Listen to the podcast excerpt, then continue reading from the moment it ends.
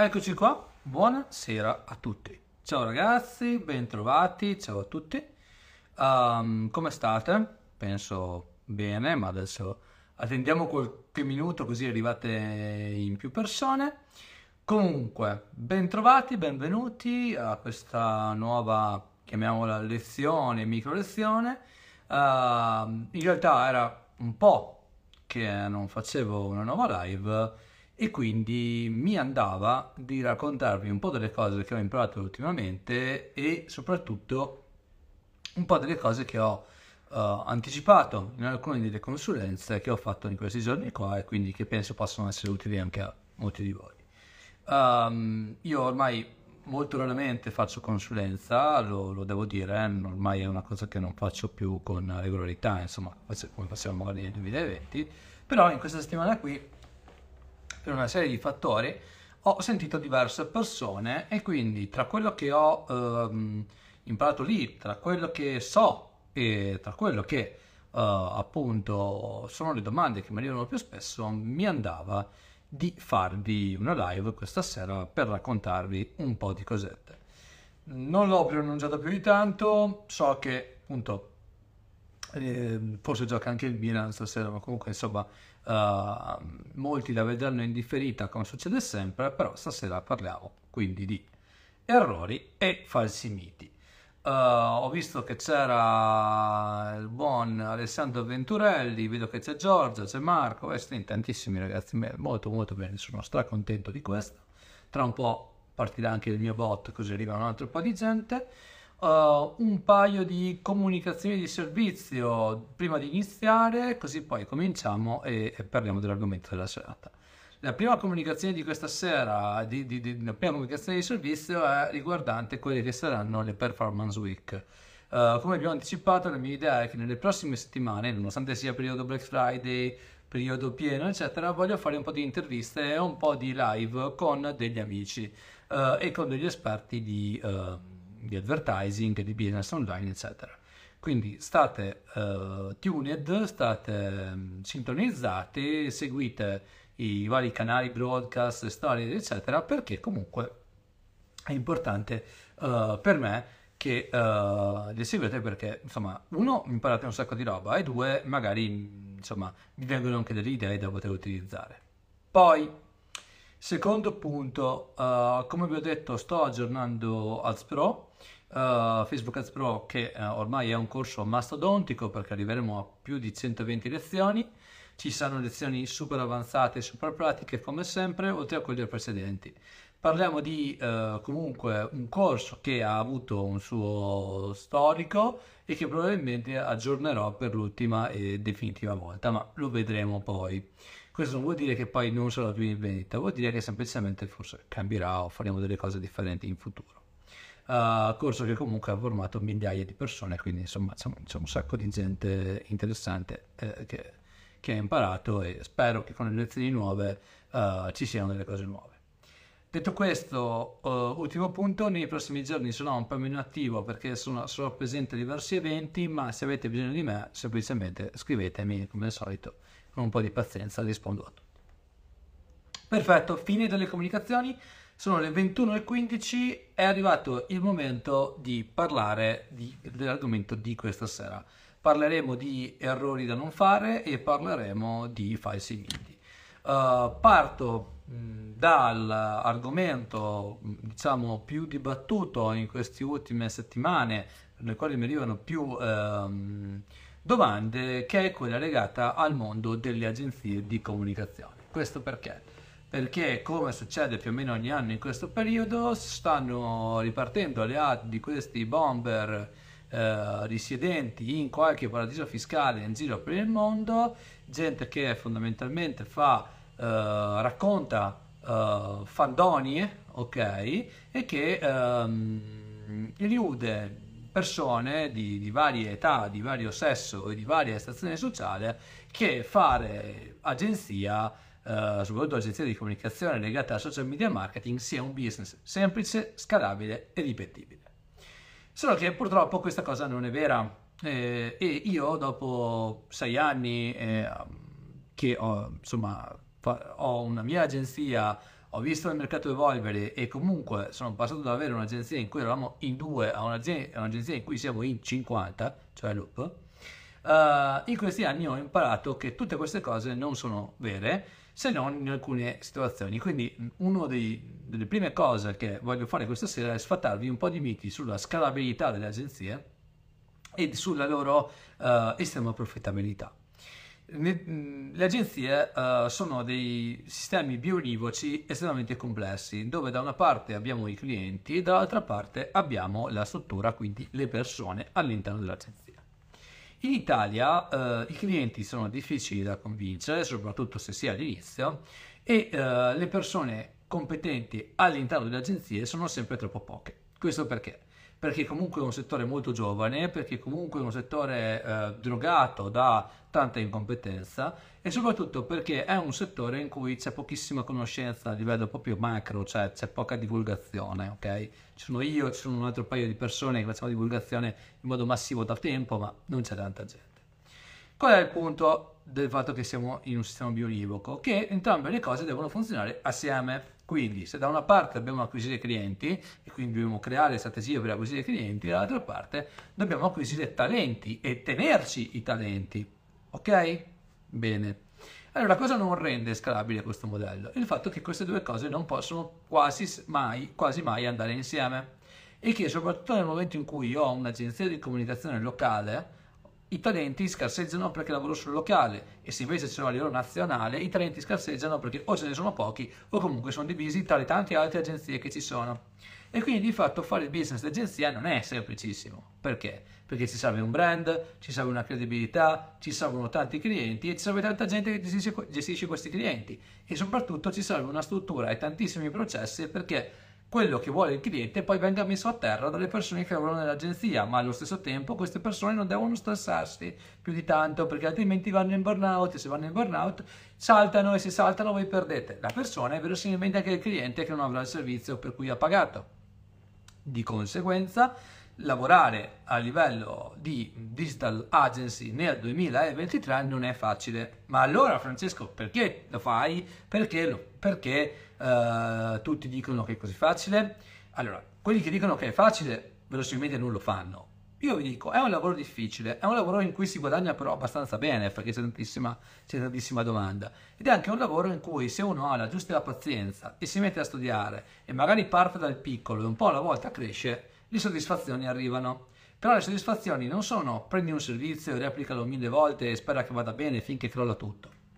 Uh, no, è prendi un servizio, scalalo, mantieniti i clienti, riduci il turnover, fai in modo che i clienti ti seguano, cresci con loro e fai crescere loro. E allora a quel punto crei un business solido.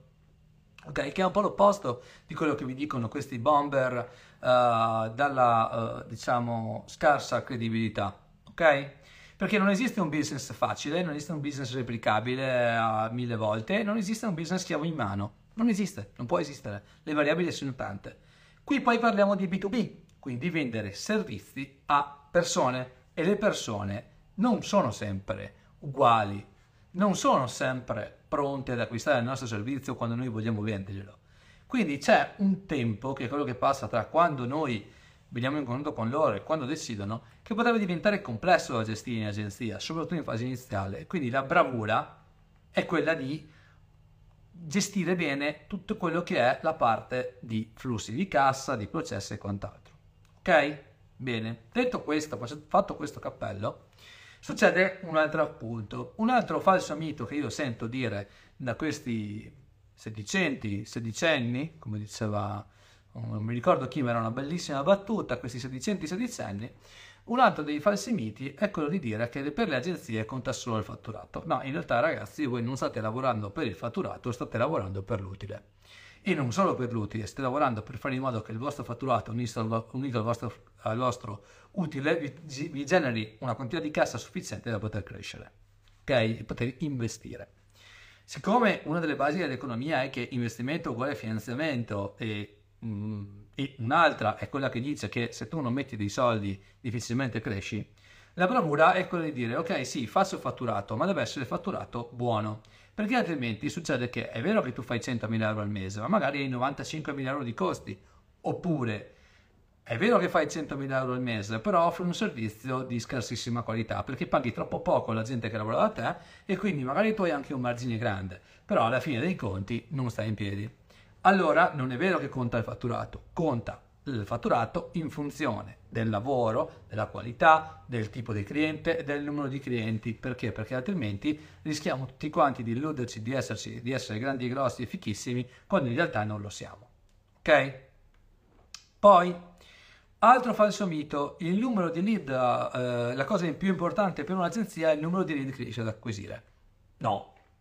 La cosa più importante per un'agenzia è il numero di clienti che riesce a chiudere del tipo di cliente del tipo che vuole lei. Che cosa vuol dire questo? Vuol dire che portare a casa lead è facile, farli vendere a un commerciale ha molto poco senso molto spesso, però ipotizziamo che voi non siete capaci di vendere, li fate, fate fare la vendita e la trattativa a qualcun altro. Succede che però questo poi ha un unico obiettivo, portarsi a casa dei soldi, una provvigione, mentre voi avete un altro obiettivo. Ricordate le cose del, del, market, cioè del, del sistema bionivoco, no? voi volete anche che i clienti rimangano e volete che le vostre risorse non impazziscano. Quindi qual è il problema di questa roba qua? Che non contano solo i lead, ma conta la qualità degli stessi. E quindi come si fa ad alzare la qualità dei lead? Alzando la percezione di quello che facciamo e quindi lavorando in inbound, quindi attirando i contatti e non facendo in modo di andarli a cercare in modo più o meno fraudolento con cose tipo ti regalo questo, ti regalo quello, ecco quella cosa che gli altri non ti dicono, grande rivelazione, rivelazione misteriosa, tutti ti hanno detto che sei un cretino e noi invece possiamo fare i miracoli. Perché poi che cosa succede? Succede che magari con questi modi miracolosi voi lo prendete anche il cliente, perché i polli se ne sono tanti.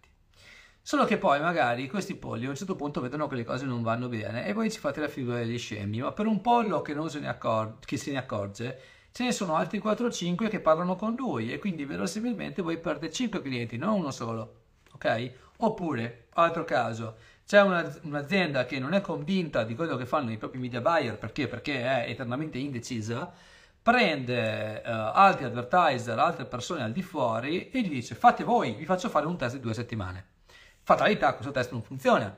E quindi cosa succede? Deve tornare indietro e la persona che invece sta cacciata, secondo voi torna? A volte sì, a volte no. Però comunque il problema vero è che voi avete perso due settimane dando dei soldi a della gente che vi sta illudendo di fare i miracoli. Ma in questo mondo i miracoli non esistono, ragazzi. Magari esistessero, sei il primo a volerli fare, però purtroppo non esistono. Ok? Bene. Altro falso mito, dobbiamo sempre lavorare a percentuale con gli e-commerce perché altrimenti non guadagniamo abbastanza. Ok, adesso vi spiego perché questa cosa non ha senso. Ipotizziamo il bellissimo caso in cui voi riuscite a prendere un e-commerce che fa 50.000 euro e portarlo a fare 100.000 euro e avete un accordo per il quale questo e-commerce vi dà il 5%, il 5% sull'ordo. Quindi questo e-commerce scala, ok, faceva già 50.000 per i fatti suoi, ma ipotizziamo che questi non esistano. Arriviamo a 100, perfetto, noi chiediamo 5.000 euro per gestire, per, per fargli, um, diciamo, fare questi 100. A lui potrebbe sembrare anche in fase iniziale una cosa sensata, e magari anche a voi potrebbe piacere questa cosa perché, oh cazzo, ho fatto, fatto 5.000 euro con un cliente, sono forte. Bene, la situazione successiva è questa. Il mese successivo questo cliente da 100 lo porta da 150 e quindi a voi spettano 7500 euro e già cominciano a diventare delle cifre importanti. Oppure questo cliente al posto di fare 100.000 euro ne fa 75 e quindi a voi spetta molto meno, 3.050. Però su 75.000, 3.650 pesano molto di più, è sempre il 5%, ma i costi fissi ce li ha sempre questo e-commerce, no? E quindi gli pesa molto di più, la marginalità è molto più bassa. E allora che cosa succede a questo punto? Succede che nel primo caso, quando voi continuate a crescere, a un certo punto lui dirà sì raga però o mettiamo un cap o io vado da un'altra parte. E poi fatalità, succede che va a un evento di settore, va a un evento qualsiasi, vede uno come me sul palco che dice delle cose che gli piacciono di più uh, rispetto a quello che gli dite tutti i giorni. Succede abbastanza spesso. Viene da me e mi dice oh fra, vorrei farti fare un audit io faccio l'audit, vedo che magari le campagne non sono perfette, eccetera, e gli propongo di eh, gestirgli la cosa con un modello diverso e con il quale magari a lui costa un po' di meno. Bene, voi perdete un cliente semplicemente perché siete stati avari, non siete cresciuti con lui. Avete fatto semplicemente, eh, diciamo, avete fatto eh, in modo che vi pagasse il più possibile nel più breve tempo possibile. In alcuni casi magari potreste anche avere ragione voi, perché sono dei clienti che poi nascono e muoiono, ma su dei business stabili questa cosa non ha avuto senso. Perché? Perché se le cose vanno troppo bene, ricercherà alternative, e nell'altro caso, quello in cui le cose non vanno più bene, che cosa succede? Eh, succede che lui si lamenterà. E a un certo punto voi, grazie alla vostra meravigliosa percentuale del 5%, rallenterete la crescita del business e, e rallentando la crescita del business avete un problema voi e un problema loro perché lui non avrà più soldi per comprare altro prodotto e voi non avrete più, più possibilità di scalarlo e comunque guadagnerete sempre di meno. Quindi attenzione al modello perché non tutti i business sono adatti a modelli e percentuale ok? Questo è un po' il sistema. Pura matematica, eh? niente di più, niente di meno. Andiamo avanti. Make or buy. Allora, una domanda super intelligente che mi hanno fatto dei ragazzi questa mattina in una consulenza era sì, Fra, ma tu devi formare, cioè secondo te è meglio formarsi le persone internamente o comprare dei talenti da fuori, quindi comprare consulenza, comprare diciamo servizi da fuori. E io lì gli ho dato una risposta da data la mia esperienza. Secondo me ha senso comprare nel momento in cui la struttura interna è già abbastanza solida, ok? E comunque sai quello che stai comprando e quello che stai cercando. E ha senso invece far crescere nel momento in cui vediamo dei talenti all'interno che possono dare la loro. Però non sono due scelte alternative, sono due scelte complementari e diciamo sono due scelte che vanno avanti insieme. Più un'agenzia cresce, più un business cresce, più il suo team interno deve, deve diventare forte, più la parte esterna che aiuta il team interno e lo supporta deve diventare forte, perché altrimenti se da una parte o dall'altra c'è una disparità non si va da nessuna parte. Quindi non è make o buy, non è fai o compri, ma è fai e compri nel caso delle agenzie. Quindi nel caso di Loop noi formiamo continuamente le persone che sono all'interno, con il rischio che a un certo punto se ne vadano, fa parte del gioco, però allo stesso tempo cerchiamo sempre di acquisire nuovi talenti, nuovi talenti che aiutano il sistema a crescere, ma anche a essere più solido, ok? Quindi questa è un po' la risposta.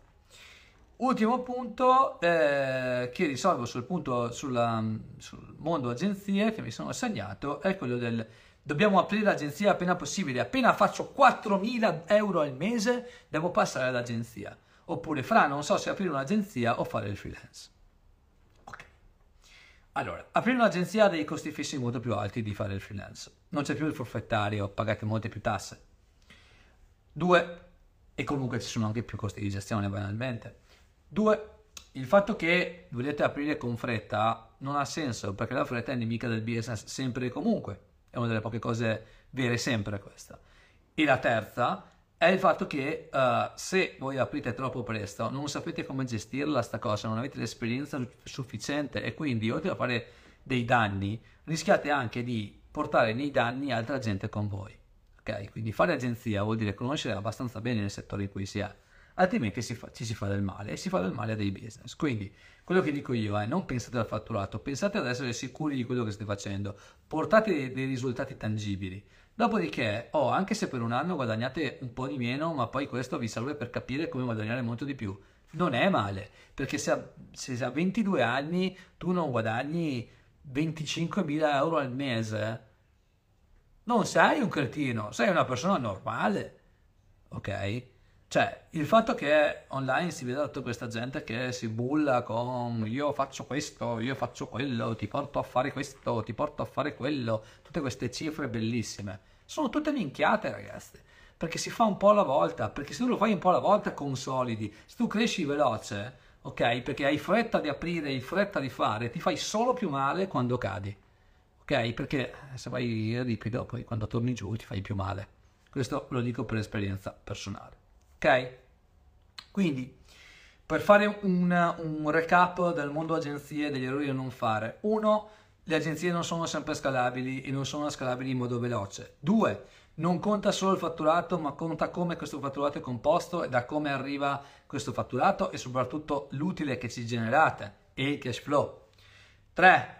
Lavorare con lead generation e setter non serve quasi a niente, conviene lavorare invece in inbound con dei lead di qualità che vogliono voi e ci parlate voi. 4. Lavorare a percentuale sul fatturato è super rischioso, ve l'ho spiegato prima, ve lo, rispe- ve lo ripeto. È super rischioso per voi perché non vi rende stabile il business, fate un po' di soldi nello short term ma rischiate tanto nel lungo periodo. 5. Make or buy. Make or buy vuol dire compro talento o faccio crescere il talento. La risposta è make e buy. Fai crescere il talento che hai all'interno, compra al di fuori quello che aiuta il tuo talento a crescere e quello che non riesci a gestire internamente. Questa è la regola di tutte le agenzie che funzionano, tutte le aziende che funzionano, non solo le agenzie. Ok? Fine, quinto, avere fretta non serve a niente perché se non serve a niente, cioè avere fretta vuol dire farsi male prima se non sapete quello che state facendo. Quindi abbiate la pazienza di costruire degli asset che poi monetizzerete nel tempo. Anche se vi sentite indietro, voi siete comunque più avanti di tanti altri. Ricordatevi sempre questa parte qua. Ok? Ok. Bene. Tutto chiaro fino a qui? È tutto abbastanza semplice, chiaro? Mm, vi sembra ok? Fatemelo sapere nei, nei commenti per piacere. Intanto che voi scrivete i vostri bellissimi commenti, um, andiamo avanti. E di cosa parliamo ora? Parliamo invece di un'altra cosa, che sono gli e-commerce. Gli e-commerce hanno anche loro tutti i loro bellissimi falsi miti, ok? E tra l'altro ho detto e-commerce ed è comparsa Chiara, ciao Chiara Talenti, ben, trovata. Uh, gli e-commerce hanno i loro bei falsi miti. Ok, allora, uno, gli e-commerce non scalano con un solo prodotto. Quello che, vi dicono trova il prodotto vincente e scalalo, bene, quello non è un e-commerce, quello è gambling. Ok? Perché? Perché gli e-commerce non possono scalare con un solo prodotto. Uno, perché con un prodotto solo difficilmente fai upsell e cross-sell e quindi perdi marginalità. Due, perché un prodotto solo non è detto che abbia un mercato infinito, più prodotti hanno più mercati. 3. Per scalare serve solidità e magari se voi applicate anche un prodotto che è facile da vendere ma ha un carrello molto basso, che cosa succede? Succede che voi li vendete anche un po' all'inizio, ma con una marginalità ridicola. Questo non vi permette di fare altri acquisti di altri prodotti, di crescere, eccetera, eccetera. Quindi quello che io vi posso dire è che gli e-commerce scalano solo e soltanto se hanno abbastanza prodotti. Più di un prodotto, ok? Un prodotto solo è naturalmente cappato, c'è un blocco. Poi, se voi avete un prodotto scalato in mille varianti, è come avere mille prodotti e fin là siamo d'accordo. Ma un solo prodotto, soprattutto se è un carrello molto basso, vi, vi illuderà di poter scalare, ma di fatto non è quasi mai scalabile. Ok? Questo ve lo dico in generale, vale per l'e-commerce, in realtà vale anche per i servizi, vale per qualsiasi altra cosa. Quindi cercate di avere un pool di prodotti correlati tra loro e non sostituti tra loro, sono due cose ben diverse Correlato vuol dire che è un prodotto che io posso comprare insieme ad un altro. Uh, oggi mi è arrivata tra l'altro una bellissima box da Acqua di Spello, che è un brand che vi consiglio di seguire, ok? Che aveva dentro una serie di prodotti molto interessanti, perché c'era il profumo, eh, c'era il, um, il, profumatore d'ambiente, c'era il deodorante che ha una, una profumazione simile a quella del profumo, uh, aveva dentro um, tantissimi altri, una candela che aveva profumo simile, quindi c'erano tutti i prodotti che erano tra loro correlati, ma non è che uno sostituiva un altro, erano uno più un altro. E quindi nel momento in cui io mi trovo bene con due prodotti, ricompro due prodotti, tre prodotti, quattro prodotti, cinque prodotti. Così si fa. Nel momento in cui voi scalate con un sistema in cui c'è solo un prodotto, il business muore. Tra l'altro vedo che c'è anche Alessia, ciao Alessia, lei sa benissimo cosa vuol dire scalare, uno dei clienti uh, che segue, eh, che abbiamo visto anche insieme, fondamentalmente aveva provato a scalare con un prodotto solo, poi per fortuna ne ha costruiti degli altri intorno e adesso le cose vanno molto meglio perché hai molte più possibilità di scalare su audience diverse, su momenti diversi, su stagionalità diverse, su tante cose differenti. Ok? Bene? Secondo punto, anche qua, altro grande punto sugli e-commerce, cioè questa è la stessa cosa delle agenzie, ma ve la ripeto anche qui perché è importantissima. Per un e-commerce conta il fatturato? No, per un e-commerce conta il cash flow e contano i margini. Se voi fate male i conti, i vostri margini non arrivano. Se i margini non ci sono, voi vi fate male senza neanche accorgervene. Perché? Perché volete scalare, scalare, scalare, scalare, però magari per ogni ordine non vi rendete conto che non uh, fate margine, state perdendo dei soldi. E questo perché? Perché i costi fissi negli e-commerce non sono esponenziali. Esponenziali vuol dire che ogni ordine aumentano, ma sono scalari, vanno come una scaletta. Ok? Quindi a voi sembra di, aver, di fare molti più soldi, però in realtà poi c'è un gradino molto più alto. E fare il gradino più alto vi serve Per farlo vi serve tanta cassa e se voi quella cassa non ce l'avete è un problema. Volete un esempio pratico? Vi serve un capannone più grande, vi serve uno stock più grande, vi serve un, uh, una persona in più al customer care, vi servono tre persone in più in tutta l'azienda, vi serve una persona più in magazzino, una al, ma- una al customer care e una al marketing. Bene, magari quando vendete 10 pezzi al giorno non vi servono, quando cominciate a venderne 100 fanno fatica queste persone quando ne vendi 500 queste persone ti servono, ma questo costo non è esponenziale. Non è che se fate 101 ordini ripagate questa persona, no, dovete avere i soldi per poterla assumere, quindi dovete imparare a gestirvi la cassa, non solo il fatturato. Chiaro, il fatturato aiuta la cassa, ma è il margine che fa la cassa, cioè quello che vi rimane, ok? Perché fare e-commerce non è, fare in modo, non è solo scalare e far arricchire i nostri amici con il diciamo, della, della logistica o, del, o, delle consegne, i vari Bartolini, DHL, eccetera, di turno. Fare e-commerce vuol dire che noi ci sbattiamo, investiamo dei soldi e ci vuole un ritorno sull'investimento sufficiente perché ne valga la pena. Perché altrimenti stiamo giocando, non stiamo facendo business. Ok? Ricordiamoci questa parte qua, ok? Importantissima. Terzo, be- terzo punto ehm, eh, importante è che non esistono prodotti vincenti, esistono prodotti che hanno buone audience, quindi non è il prodotto vincente, ti vendo l'e-commerce col prodotto vincente e miracolosamente farai un sacco di soldi. No, non è così. È ho una buona proposta di valore per il giusto target, con la giusta offerta, nel giusto momento e ho abbastanza soldi per, per farla vedere a questo target, allora il mio prodotto avrà un senso, perché il prodotto in sé non è vincente, è tutto che porta un conversion rate decente, non è il prodotto e basta, ok? È un po' quello che vi ho detto prima, ma ve lo ripeto perché è importantissimo capire questo concetto qui. Quando vi dicono vi vendo un e-commerce completamente automatico chiave in mano, vi stanno truffando, non ci credete, guardatevi la bellissima live che ha fatto il mio amico eh, Germano Milite oggi, ve l'ho anche linkata nel canale. Guardate cosa succede quando vi danno le cose chiavi in mano L'unica chiave è la chiavata che vi prendete, scusate la, il gioco di parole, ok? Eh, la fregatura che vi prendete, ok? Quindi facciamo molta, molta attenzione a questa cosa qui, perché? Perché altrimenti voi vi illudete che le cose siano facili, ma in realtà non lo sono. Poi, altro punto, gli e-commerce devono fare profitto ogni giorno. Non è detto e non è vero. L'importante è che ci sia un profitto in un tempo X che sia sufficiente, perché? Perché soprattutto quando scalate aggressivamente, che cosa succede? Andate a colpire delle audience che sono meno propense ad acquistare nel breve periodo e quindi ci metteranno più tempo ad acquistare.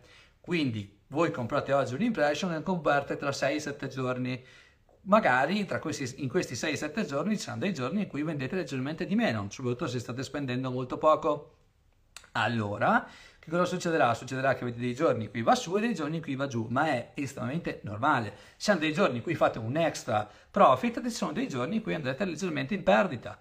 Fa parte del gioco, non succede niente. Il gioco è sul lungo periodo, non è sullo short term, non è possibile che un business vada sempre in profitto. O meglio, magari ci va anche di poco, però per i conti veri si fanno guardando in su e in giù e la media, ok? Noi abbiamo un e-commerce per farvi capire che uh, ha un tempo di conversione abbastanza lungo e ci sono dei, prodotti, dei periodi dell'anno in cui questo tempo di conversione passa da 7 a 12-13 giorni.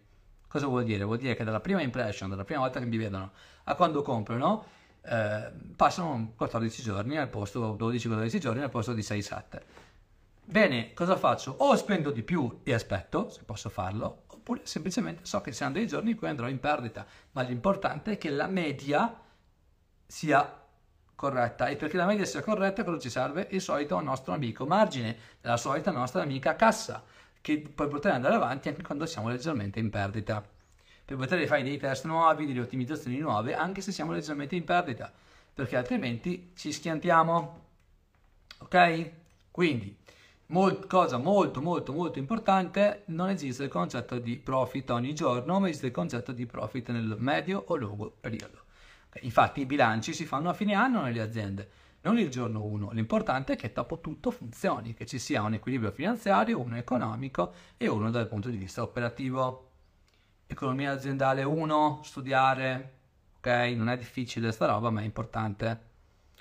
Poi, poi, poi, poi, lato e-commerce che falsi miti vi posso dire? ah sì, scalare all'estero è facile perché tanto ci sono tanti italiani anche all'estero. No, non è vero, non è vero questo, ragazzi. Ogni luogo eh, in cui una persona vive condiziona in modo abbastanza importante il suo modo di vivere. Quindi non è detto che un italiano all'estero si comporti come un italiano in Italia, non è detto che la stessa comunicazione che usiamo qui funzioni anche lì. No, non è detto, anzi, molto spesso non è così.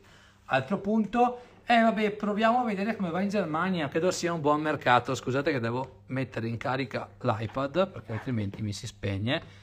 Perché io, ragazzi, va bene che ho una buona memoria, però ho anche un buon iPad che mi dice le cose che devo ricordarvi che ho già preparato prima. Comunque, il punto è Uh, cosa stavo dicendo? Vi stavo dicendo che non si può dire, ah vabbè, proviamo in Germania che vediamo, mettiamo 150 euro al giorno. 150 euro al giorno non bastano neanche in Italia, figuriamoci su un mercato che costa 5 volte di più. Quindi, se non avete soldi, non andate fuori. Concentratevi sul scalare all'interno. Poi, magari, quando sarà saturazione, andate fuori. Perché hai voglia tu a scalare spendendo 300 euro al giorno in Italia. Il mercato è enorme. Ok? Se fate mille conversioni al mese, comunque gli italiani sono 60 milioni, ce n'è più da, scal- da scalare ragazzi, eh? prima di dover andare fuori, perché mi hanno detto che fuori si fanno più soldi. Sto cazzo, ti fai solo male, ok? Cioè, la cosa importante è che consolidate il business, lo facciate crescere e usate tutti gli strumenti che avete per farlo, ok? Strumenti che non sono necessariamente solo online, ma anche offline. Perché? Perché una cosa che molto spesso ci dimentichiamo è che l'online funziona bene se l'offline gira e l'offline è un'ottima fonte di cassa, di, di, uh, diciamo di flussi di cassa positivi che quindi vi aiutano a scalare anche l'online. Se ce l'avete l'offline, bene, se no pensate di metterlo perché altrimenti il vostro business rischia una cosa brutta che si chiama cap, cioè più di un tot non si riesce a scalare. Ok? Bene. Andiamo avanti, uh, ultimi punti importanti, ADV.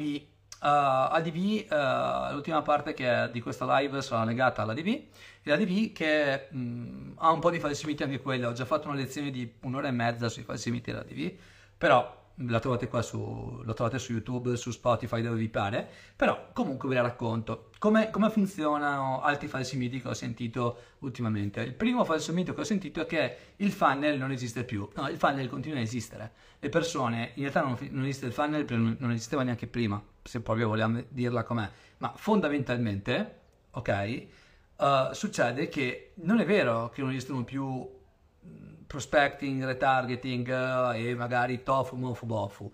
No, esistono ancora. Semplicemente, che cosa succede? Avremo meno persone nelle audience di marketing, avremo meno persone da ritargetizzare perché ne prendiamo di meno. Però questo non vuol dire che non esistano e non, esiste fa- e non ha senso fare cose di questo genere. No, invece ha proprio senso farlo. Perché? Perché se noi facciamo solo campagne prospecting, noi prendiamo persone nuove. Fantastico.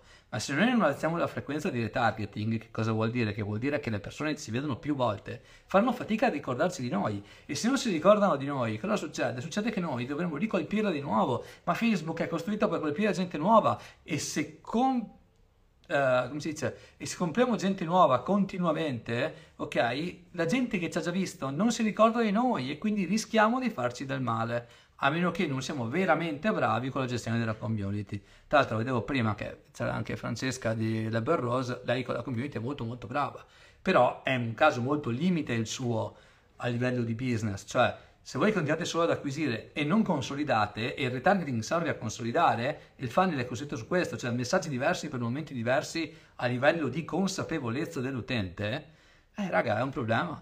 Perché? Perché è vero che noi non sappiamo in che fase è l'utente, ma è vero che tutti gli utenti passano le stesse fasi. Perché? Perché è così che funziona la mente umana. Non conosco una cosa, non sono consapevole del problema, poi divento consapevole del problema, poi divento consapevole delle potenziali soluzioni, poi valuto varie soluzioni e poi scelgo la soluzione giusta. E una volta che ho scelto la soluzione giusta, se sono anche molto contento, ne parlo con altre persone. Altrimenti, se noi ci dimentichiamo questa cosa qua, Spingiamo, spingiamo, spingiamo, ma alla fine ragazzi prima o poi ci schiantiamo sul muro perché? Perché acquisire costa sempre di più, perché la varianza aumenta con l'aumentare della spesa e se noi non consolidiamo e quindi alziamo quello che si chiama lifetime value grazie a una percezione di brand più forte ci facciamo male. Ok? È chiaro questo discorso? So che è molto duro, lungo, discorso difficile, non è facile comprenderlo, però se vi è chiaro, bene, se no ve lo rispiego. Passiamo a una cosa più facile. Secondo punto, testare interessi. Ok, testare interessi che cosa vuol dire? Ho visto ieri delle campagne di un ragazzo che dice, ah, io sto testando gli interessi. Sì, caro amico, ma se tu metti due interessi, facciamo un esempio, uh, Versace e Yves Saint Laurent, ok? Uh, questi due interessi sono diversi, ma hanno un enorme overlap tra loro. E quindi tu non stai testando gli interessi, no? Tu stai semplicemente provando a dare due indicazioni di partenza diverse a Facebook. Ma questo non vuol dire testare, vuol dire semplicemente provare delle ottimizzazioni. Testare vuol dire che tu hai due audience ben distinte, quindi o tu usi il tool che si chiama A-B test di Facebook, che però ha tutti i suoi limiti, oppure c'è un problema eh, dato dal fatto che veramente rischi che il tuo test sia completamente senza senso. In più, se tu lo testi contemporaneamente, nessuno ti dice che le impression che tu compri siano, siano di utenti unici. E quindi cosa succede? Succede che tu colpisci la gente dalla campagna San Laurent, poi la ricolpisci dalla campagna Versace, la campagna Versace è la seconda impression, la persona decide con quella campagna di acquistare, però la campagna, la persona non avrebbe mai acquistato se fosse stata la prima impression, ma avrebbe mai acquistato perché è la seconda, mi ha visto più di una volta. E, allora a quel punto tu rischi di dire, ah beh, allora non funziona. E invece no, perché se non avesse visto quello di prima, probabilmente la seconda non sarebbe arrivata. Quindi quello che io ti dico, vi dico, è fate molta attenzione quando fate i test di interessi, perché non è facile farli e comunque ha anche molto molto poco senso per quello che dovreste già sapere la tua DD. Poi, altro punto, scusate che mi fischia la cuffia un attimo, ok. Um, altro punto interessantissimo che um, ormai sono stanco di ripetere, ma ve lo dico anche a voi qui. Testo nelle creatività. Testo nelle creatività cosa vuol dire? Vuol dire che mh, mm, molto spesso uh, inserite una valangata di testo nelle creative, solo che le, vi, diventa, vi dimenticate di una cosa. La creatività serve per attirare l'attenzione della persona. Se la creatività è fatta bene, l'attenzione la andate a attirare ma non è ah, mettendo più testo che attirate più attenzione, anzi il testo, soprattutto se non è formattato perfettamente, ha un effetto contrario. Perché? Perché crea un blocco nel feed, un blocco che non piace, perché oddio devo leggere questa roba, che palle, io non sono ancora per leggere sta roba, e quindi succede che io cosa faccio? Schippo, vado giù e quindi avete meno pertinenza e più costi, quindi limitate il testo al massimo, quindi mettete solo le cose che servono.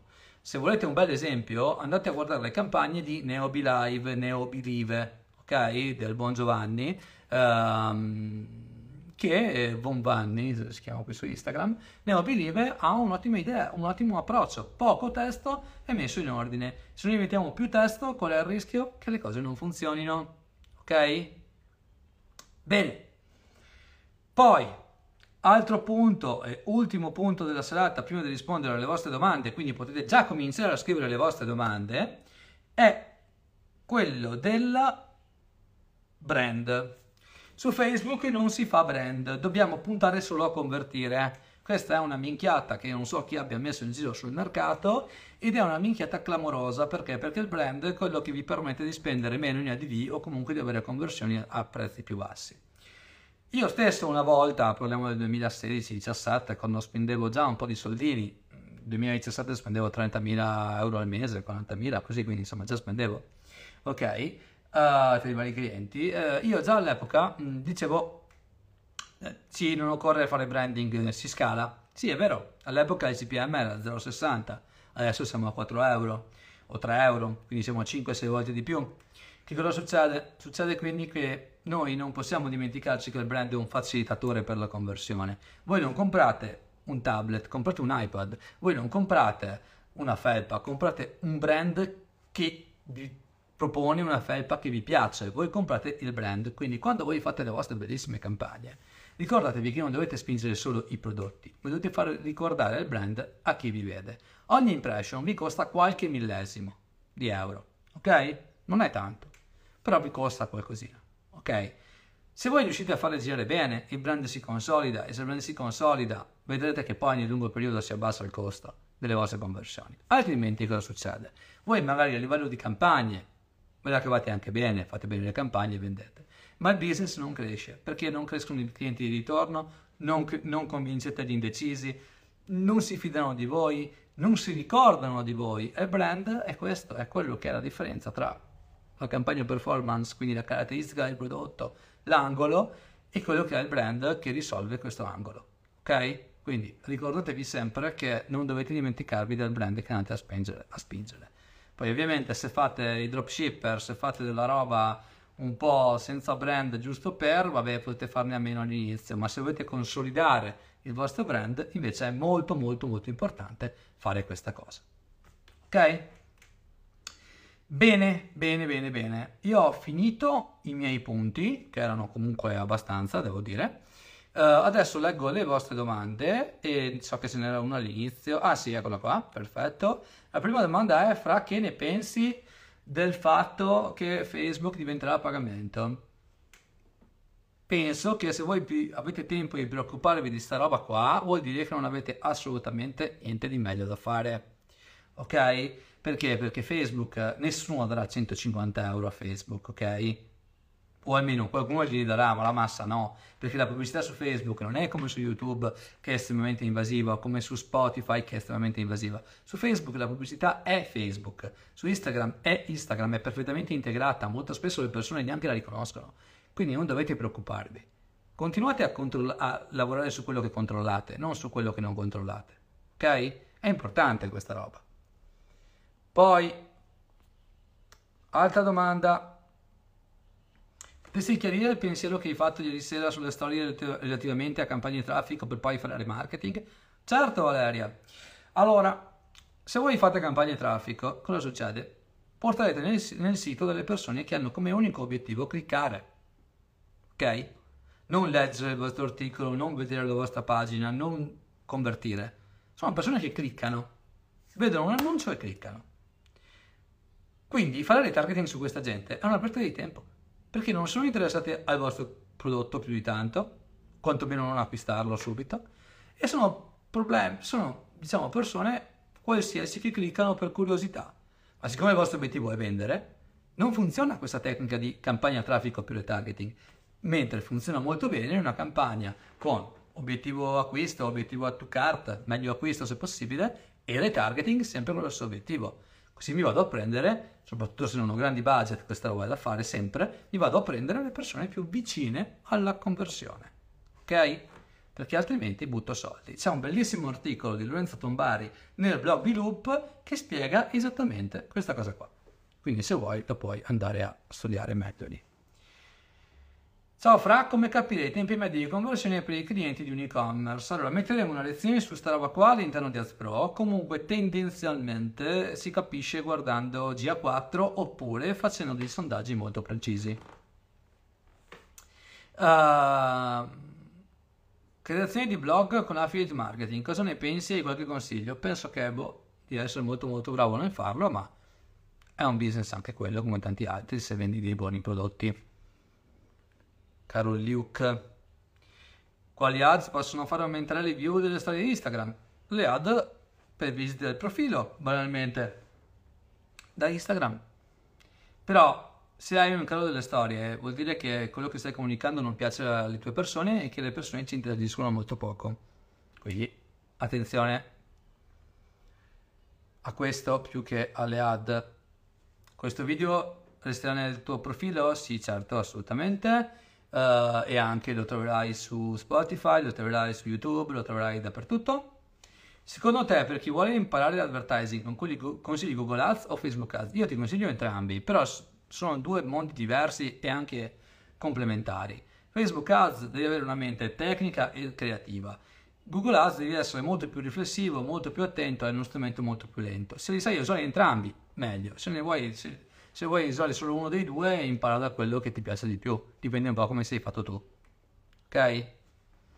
Uh, giusto andare per conversioni dirette o per la to cart. Però se non raggiungi una stabilità algoritmica, ottima domanda Fede.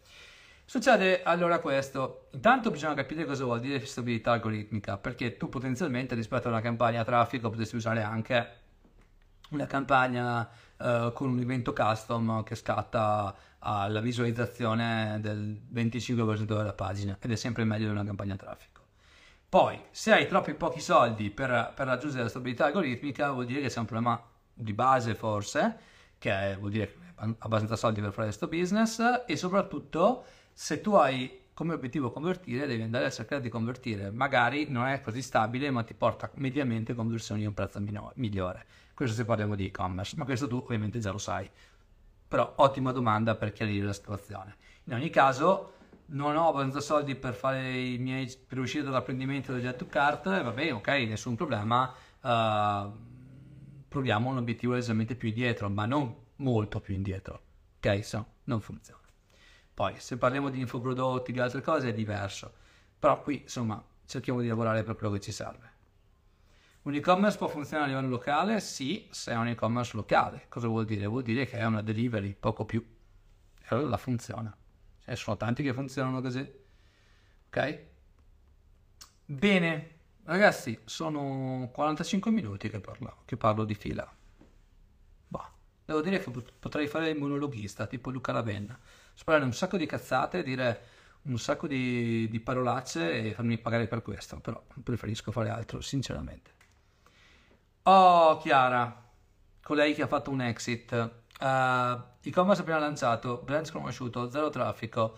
Considerando quindi che il traffico sarà da comprare almeno all'inizio, come stimare il costo di accessi da paid ad? Facendo dei test e vedendo quanto ti costa un click. Poi se lo fai da Google, e secondo me nel tuo caso Google può essere... Uh, una buona idea, visto quello che vendi, è facile, c'è il keyword planner, vedi quanto ti costa un click, se lo fai da Facebook devi un attimino fare dei test.